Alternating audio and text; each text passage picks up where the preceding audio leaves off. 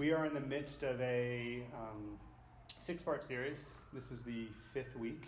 We've been looking at basically the scope of biblical history starting in Genesis 1, and we will end next week in Revelation with Terry. Uh, I really hope he gets to the final verse just so we can cover the whole thing. Um, and I thought to get this week started, it'd be good to kind of just do a recap because um, some people haven't been here for all of them, and I have no illusions that everybody goes and just can't wait to get to the recordings after the fact. And I also know I haven't posted them, so you couldn't have listened to them. Um, but even if you had, it's just, I mean, they do a recap on a serial television show to, rem- to remind you of the 42 minutes you watched the week before. Um, so I thought it'd be good to do a slight recap to cover, I don't know, a few thousand years of biblical history. Um, we started five weeks ago in uh, Genesis 1, looking at creation, and we talked about how this creation is not some accident, it's not some matter of chance. I just just mean in some evolutionary sense. I mean that contrary to a lot of creation myths, this isn't something that just happened as a byproduct of what God was trying to do. It's not like God was in heaven and he leaned over to have a drink and he knocked over a cup and creation. It was more that he intentionally set forth to bring about something. He did it with meticulous care and with a purpose. And at the center of it, he placed two people in a garden. He placed Adam and Eve, made in his image. And he declared all of this very good. It was very good, but it wasn't complete. And that's an important thing to get about this because we can picture this perfect thing that was done, except for Adam and Eve screwed it up. But it actually was something that was done and very good so that it might reach a different goal. He gave Adam and Eve and humanity as a collective three tasks. He told them to multiply, which is basically to fill the earth with more of these image bearers of God, to subdue the earth and have dominion over it, which is to, not in an oppressive sense, but to actually extend God's good rule everywhere they went so that humanity would, the creation would feel God's rule as they went for, in the world because humans were going into it. And they were to take care of this garden. And this garden was not simply a garden, it was a temple. This was a place where God dwelt and walked among men. It was a place where men were nourished by the presence of God and sent forth with that nourishing and having spoken with God to do the work that He gave them. So they were to multiply and bring the order as this garden is expanded into the wilderness, a good wilderness, but an unordered wilderness surrounding it, with the eventual goal that you have a world covered in a garden of God's presence that's filled with people who reflect God in their being and in the way they interact with each other in the world. That was the purpose of all this. It was very good, but it was to be moved towards this as we worked with God to bring it about in accordance with His will. Now, obviously, that's not what happened. The people who were meant to be image bearers decided they wanted to be the center themselves. They wanted to be like God, so they reached up for what was not theirs. And in that moment, something cracked. A corruption entered our hearts, and we were cast out from the garden of God's presence. And what you get there is you get that corruption affects those vocational. Those vocational calls still exist. But now the image that we multiply is one that is corrupted and broken. It's not the image that was meant to be multiplied. It's one that does not declare the truth about God and all there is as we go forth. And our rule, we still manage to subdue things left and right, but we do so in an oppressive way often, in a way that crushes, that doesn't bring God's life in order, but actually crushes where it goes. And that desire for that union with God and just to be in his presence and to know the eternal has been replaced with idolatries everywhere we go. And what we have is we're cut off from the presence that was meant to nourish us and to bring forth that life. So we're kind of stuck in a lost cause at that point. And that's where the first week ended. It was a very pick me up sermon. Um, can I get the water that's sitting right? In the corner? Thank you. Josiah again. But fortunately, this book's longer than 11 chapters, and God was not willing to let things sit there. He interjects himself back into the story, and he calls a man named Abraham. This was the second week, where, and he calls this man Abraham, and he gives him a promise.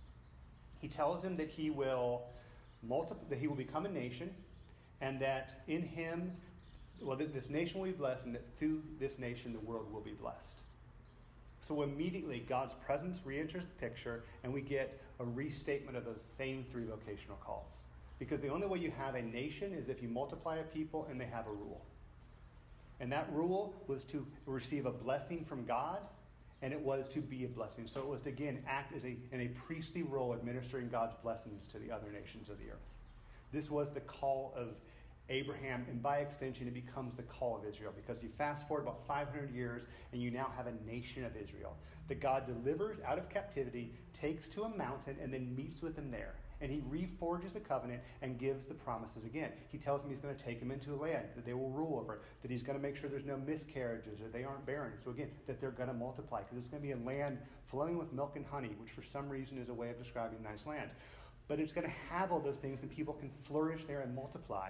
And this nation is something where God's presence will dwell because God establishes a priesthood as well. And he has them build in painful detail when you read through it. It's like 10 chapters of laying out this moving temple, a tabernacle, where God's presence comes to dwell. The pro- but this presence coming to midst, this presence is what we need because it's what, what can actually bring the change to undo the curse but it's also something that is absolutely deadly. And we see the problem here because you have a holy God dwelling in the midst of an unholy people.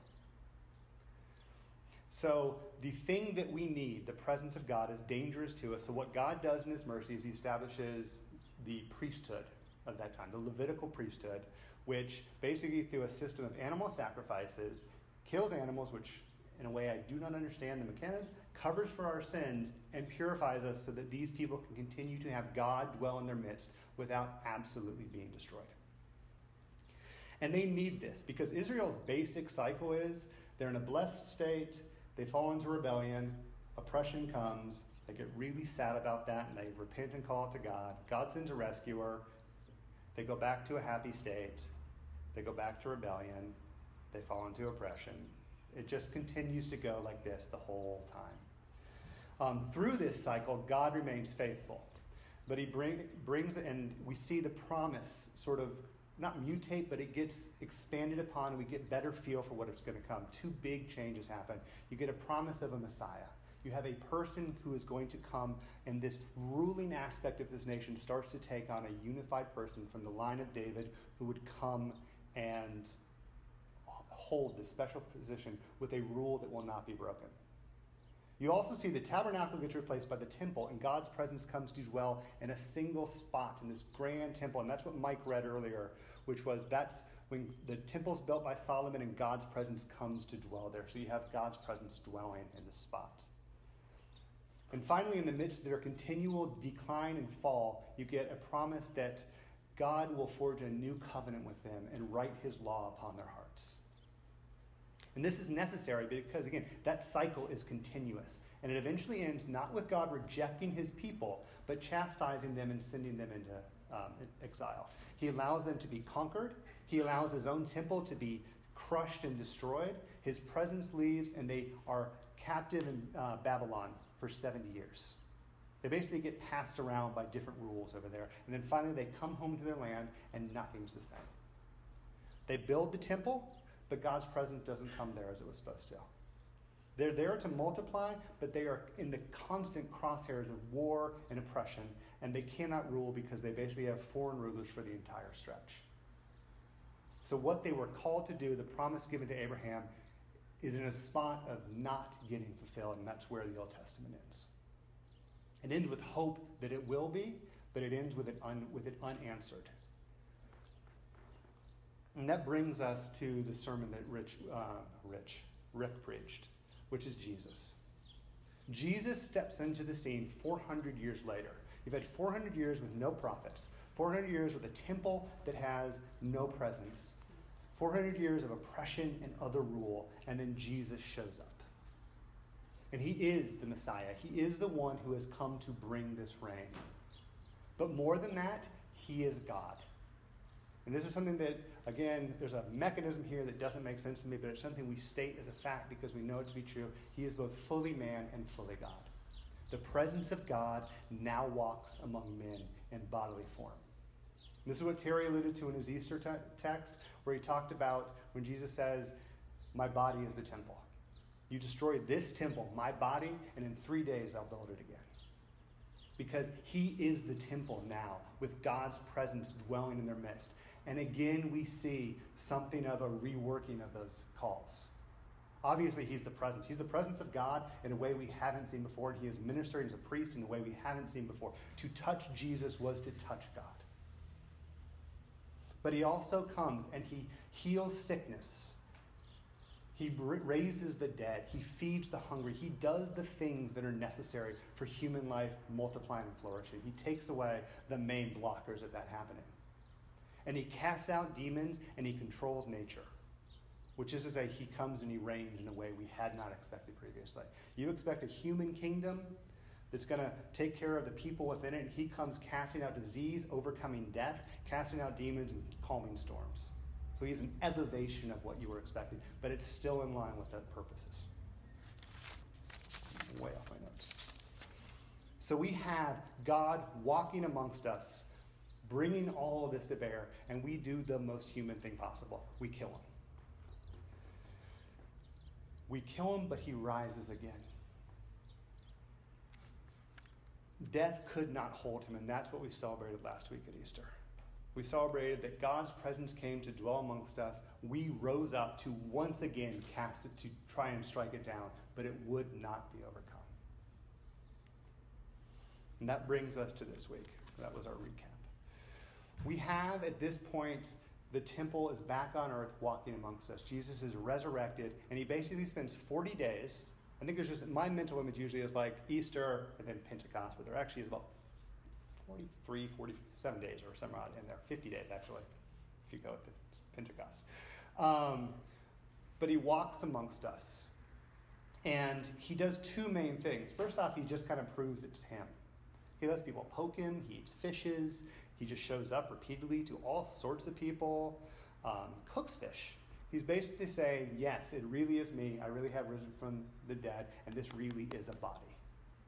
And the other thing he spends most of his time doing is teaching about the kingdom of God. You have this idea that had come through the story of Abraham that you have this nation through that is going to be a blessing, this kingdom that is supposed to be, that the Messiah will rule over this kingdom. And as I said, there is a little image, and he is now re explaining it in light of the vast scope you see with God as the Messiah. The vast scope you see with death now defeated. So he spends 40 days telling his disciples what the kingdom of God is and about it. He basically goes back through the Old Testament and explains through all of these things how this pointed towards him and what why his death and resurrection had to happen for the kingdom of God to come as it does.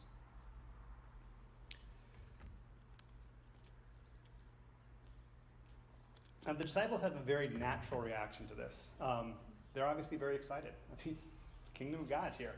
Um, and we have something we do when we know we're excited about something. My daughter asks me when Christmas is on a regular basis. How long to Christmas? She's three. She is just starting to get her mind around a week. Um, like, yesterday no longer refers to anything that occurred after right now. She's getting some scope of days, but months are well beyond her. But she still consistently asks, "When's Easter? When, sorry, when's Christmas?" It's eight months from now. Oh, good. And she feels good about this answer because just getting a concrete answer of when means it's going to happen.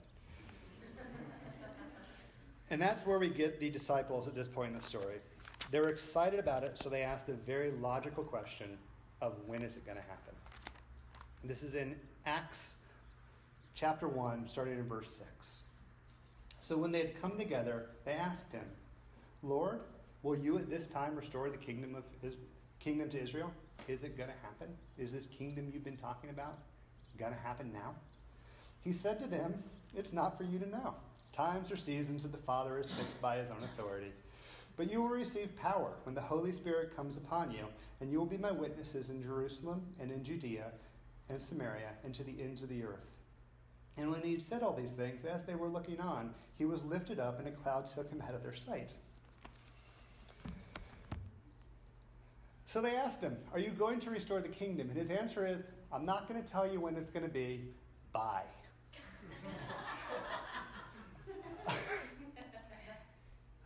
um, yeah. He tells them they're going to receive power, which you kind of have like, oh, oh, great, but you just left. But he has reiterated this point again and again, that he, even before his death, that he was going to leave and it was going to be good because something was going to come. So, to some extent, you kind of have to. Well, first off, you kind of got to feel for the disciples because the next verse is they're like they're sitting here looking into heaven, going seriously, and two angels walk up and go, "Why are you guys staring into heaven? You, he's going to come back." But that's I mean that's the sympathy you get from God and the light care there. But they don't panic. They go back to Jerusalem as he said, and they wait. 40 days earlier, these guys would have headed to the hills, but something has changed because they have seen that even if it seems like God has departed, he has not left the purposes he's promised. Jesus died, he came back, Jesus just left. We're probably going to be okay here. So they go and they wait. So a week, and this is about a week later when this occurs. Um, this is skipping forward one chapter, and I shouldn't have closed the book. I apologize. In chapter 2, when the day of Pentecost arrived, they were all together in one place, and suddenly there came from heaven a sound like a mighty rushing of wind, and it filled the entire house where they were sitting. And divided tongues as of fire appeared to them and rested on each of them. And they were filled, they were all filled with the Holy Spirit, and began to speak in other tongues as the Spirit gave them utterance. So we have the Spirit of power that God has promised has come. Jesus said, Go to Jerusalem, you will receive a spirit of power. They went to Jerusalem, they waited. The spirit of power has now come upon them. We see something similar to what occurred when Jesus' ministry started. He was baptized, he comes up from the water, and the Spirit descends upon him to anoint him and send him out onto his ministry. Here we have people in an upper room, and the Spirit descends upon them to anoint them and send them out into their ministry. But the thing is, the Spirit has come before to people. When the tabernacle was built way back in Moses, the Spirit came upon two men to enable them to do the task. But there's something more that's happening here than just a Spirit coming in power to anoint them for their work. And again, Jesus prepared them for this before he died. In John 14, in chapter 16, sorry, John 14, verse 16, he tells them, And I will ask the Father, and he will give you another helper, who is the Spirit who has just come, to be with you forever, even the Spirit of truth, whom the world cannot receive because it neither sees him nor knows him. For you know him, for he dwells with you and will be in, in you. So, this is not just a spirit that has come for power or for service. This is the Spirit of truth. This is the Spirit of God that has come to dwell in their midst. God Himself has come to dwell in them, and He has come to do so forever. That's why Jesus can say, It's good that I go away, because a helper is going to come. This is not just a spirit so they can go forward as happened in Old Testament times, but this is the presence of God has now come to dwell in the midst in people. Not just Jesus' people. You can see the progression. We had the fall with the original presence in the, in the garden. We lost that. And then God comes and he appears in little points to, to uh, Abraham and the patriarchs where they build altars and he talks to them. And then he comes and he rescues Israel and he appears on a mountain and then his presence comes to dwell in the tabernacle. And then that presence goes with them as they move into the land. And then when they find their permanent home, they build a temple and he comes to dwell there. And then that temple departs because they're sin, but it comes back to dwell in Jesus and move around them. And now, as Jesus has gone, it has come to dwell in the church. And this is not just funny math of putting things together. I mean, this is something that's fairly explicitly stated. This is just for one sampling because this is a theme that runs throughout. And that's not it. Oh, was the wrong book. Do you not know that you are God's temple, this God's Spirit dwells in you? If anyone destroys God God's temple, God will destroy him. For God's temple is holy, and you are that temple.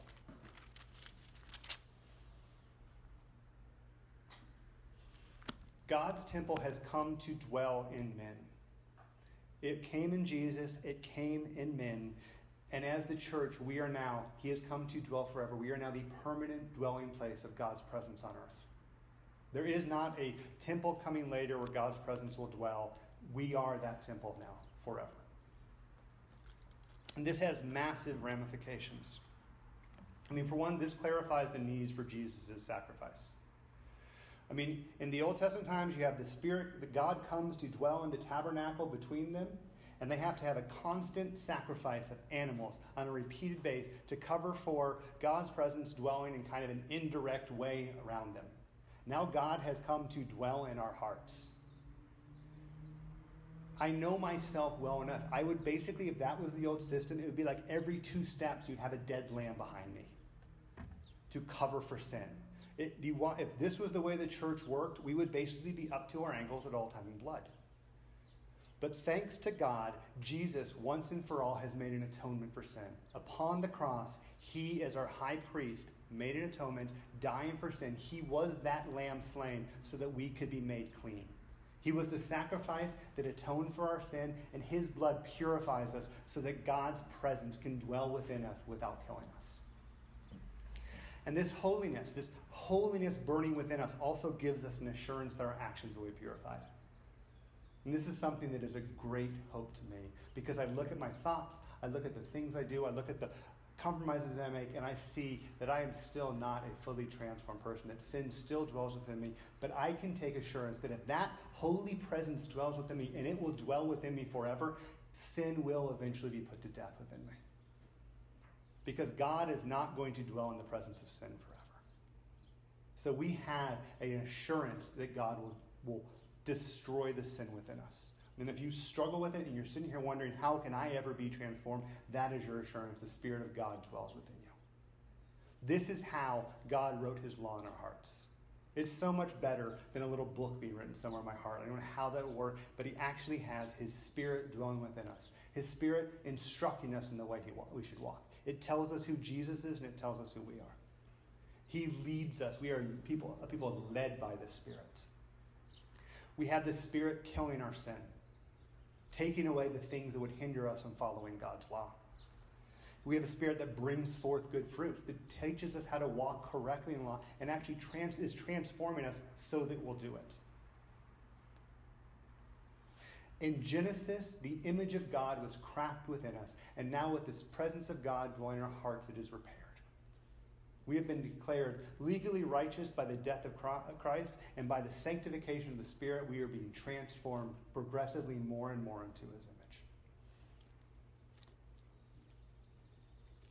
It's because the Spirit dwells within us that we have some hope of moving beyond just a simple sin management or a constant transferring of one sin to another.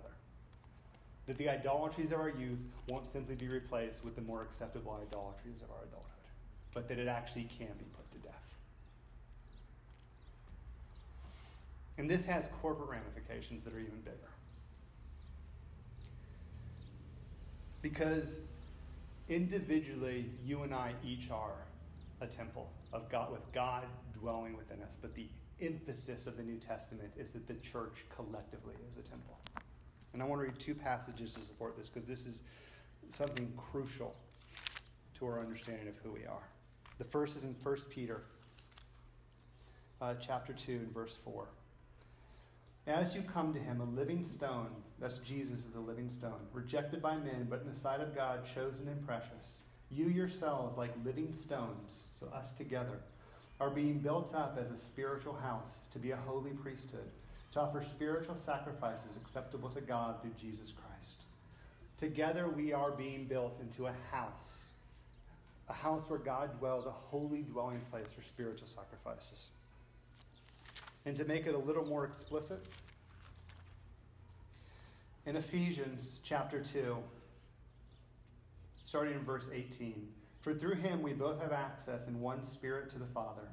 So then you are no longer strangers and aliens, but you are fellow citizens with the saints and members of the household of God built on the foundation of the apostles and prophets, Christ Jesus himself being the cornerstone, in whom the whole structure, being joined together, grows into a holy temple in the Lord. In him you also are being built together into a dwelling place for God by the Spirit. We are individually sanctified. We are individually called and made into a person. We have the Spirit come to dwell within us that we might be shaped as stones, joined into the grand structure that is the church, which is the eternal dwelling place for God by the Spirit, God's Spirit. And the rest of Ephesians makes it clear that this is not just some side thing. This is something that has been driving God's purposes the whole time. This was a, an intention God had when He made creation. This is His purpose to unite all things in Christ, that the church, being the temple of God where God's presence dwells, is at the center of that. And that might seem excessive. That might seem like some massive claim. I was talking to Becca, and it just feels like I'm going to be saying the craziest things possible. That we are that central to what's supposed to be happening. But think about the story we have been through. The promises of Israel were a recasting of the promises given to Abraham. Those promises to Abraham were that he would be a nation that would be a blessed and be a blessing, which is to say, that he would multiply, that he would rule, and that God would bless them, and through them, as priests, that blessing would be administered. And that is the promise that was given to Adam and Eve. Not the promise, the calling given to Adam and Eve. So there's a flow from that original purpose in the garden through Abraham into Israel, and it finds in Jesus as the Messiah, as that the culmination of Israel. It finds its fulfillment there. And from Jesus, it's to continue out from there. Jesus, before he leaves, gives what we, what we term as the Great, um, Great Commission in Matthew 18. Now to the 11 to the, sorry, starting, I'll just skip to the shorter version. Starting in verse 18. So this is right before Jesus departs. This is at the end of the Gospel of Matthew. And Jesus came and said to them, All authority in heaven and earth has been given to me. Go therefore and make disciples of all nations, baptizing them in the name of the Father, and of the Son, and of the Holy Spirit, teaching them to observe all that I have commanded you. And behold, I am with you always to the end of the age. So Jesus tells them to go make disciples. They are disciples. If you are a disciple and you make more disciples, you're multiplying. He tells them to teach them to observe all that I've commanded. He tells the disciples to, as they go making more disciples, going multiplying, they are to teach people to walk in the way He's taught them to walk. They are to go forth, expanding the rule of this kingdom. They are to bring to the people who become disciples more of the order that was that God has instructed them to walk in. And God is with them. He is with them always.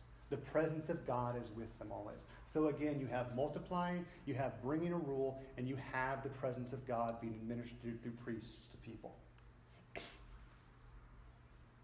We are to be a people transformed by the Spirit so that we can minister it as we multiply and teach people to obey what God has commanded. This has been God's intention from the start. It started back in Genesis 1, and it's still continuing here as we get to this point. It's what He has called and created the church to go do, to bring this to be. He had a plan, and He has enlisted the church into it. We are to be co laborers with God and not of some side purpose. We can kind of view the church sometimes as it's like a fix to the sin problem.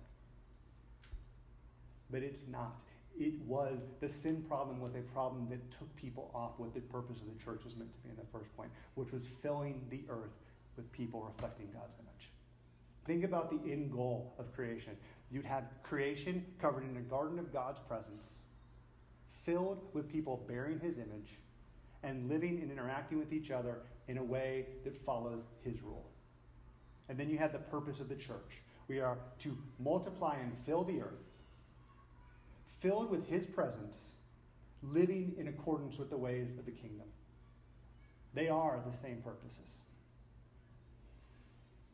The goal, that is the goal of the church. So the church stands at the center of humanity's part of God's purpose in this world.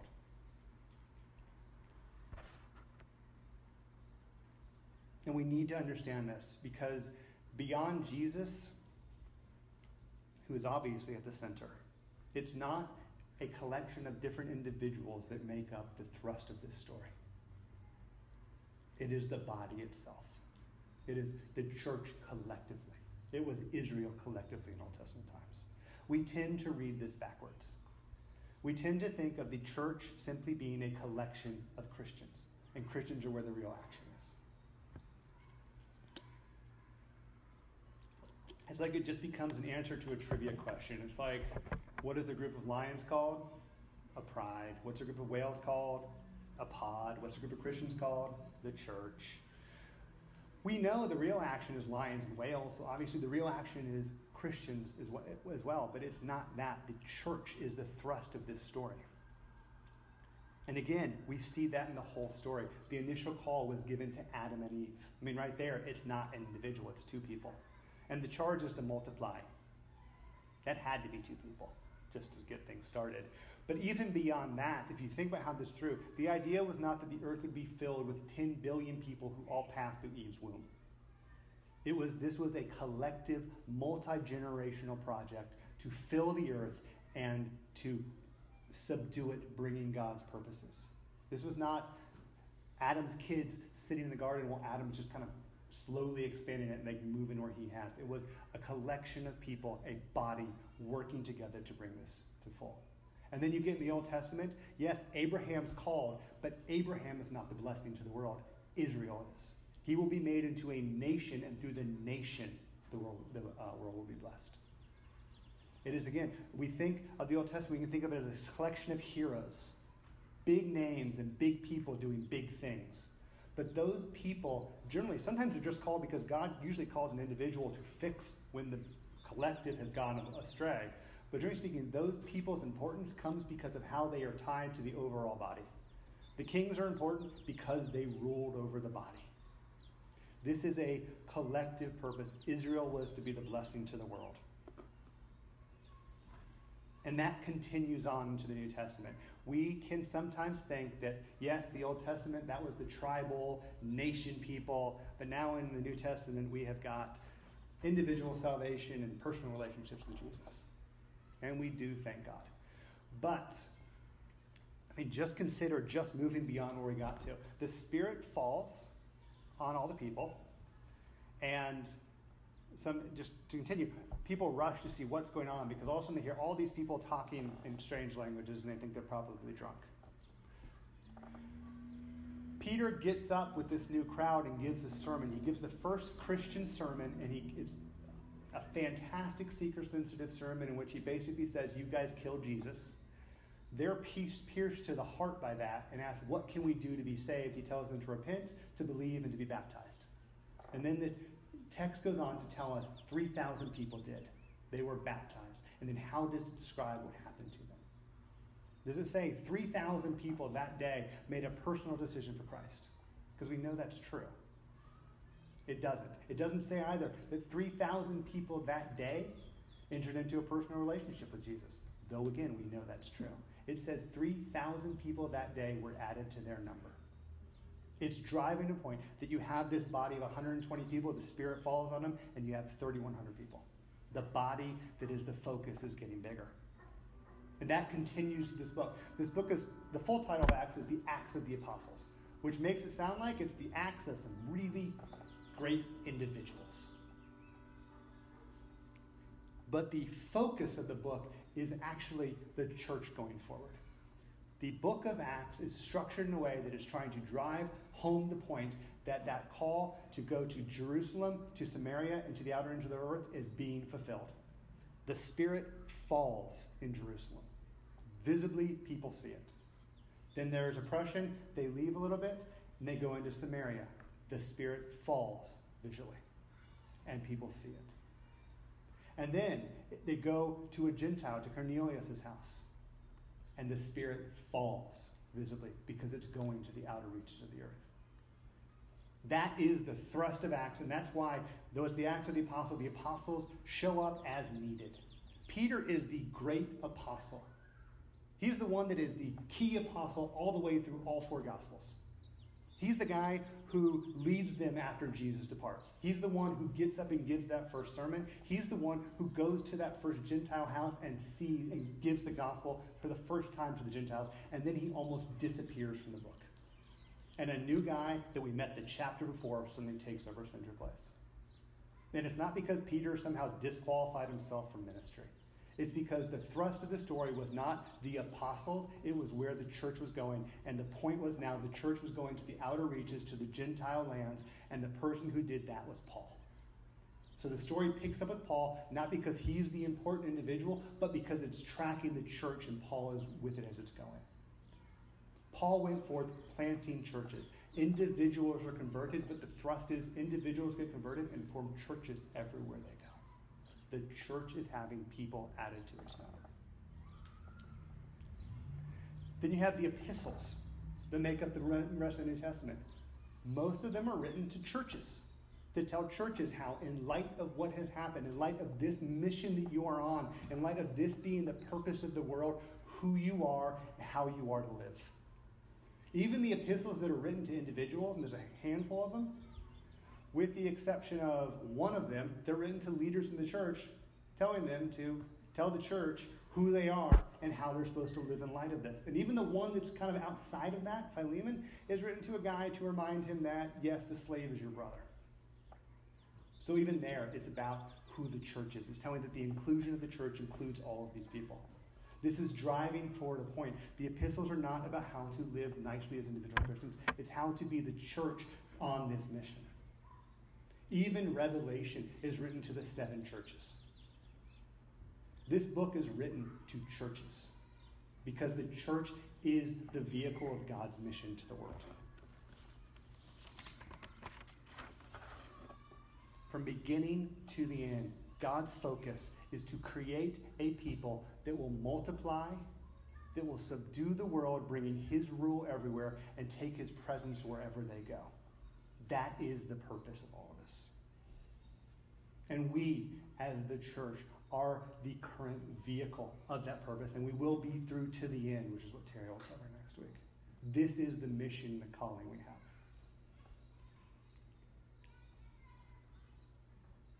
There's a few caveats on that. The first is that this is not the case because the church is made up of the awesome individuals of the world. Israel kind of got a little ahead of themselves and they'll fold themselves and they forgot that God chose them because they were the least impressive. Paul makes the point that you're basically the non wise people of the world that God has called, not the attractive, not the wealthy, not the successful. By and large, you're the church instead. We are not this central to this story because of who we are. We are because we have been brought into the body of Christ, and He is the central part of this story. We have our role not because of the grandeur of ourselves, but because of the grandeur of Christ, and we have simply been grafted into Him by grace.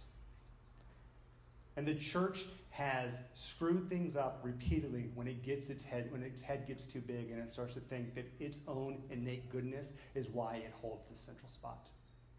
The general vacillation is between going, we are the central thing of the world, and we will now, because of who we are, we will now crush things, or to forget about this entirely and drift off into just an individual set of Christians who lose the actual momentum the church is meant to have. So, first thing is that it is not because of how great we are, it's because of how great Christ is.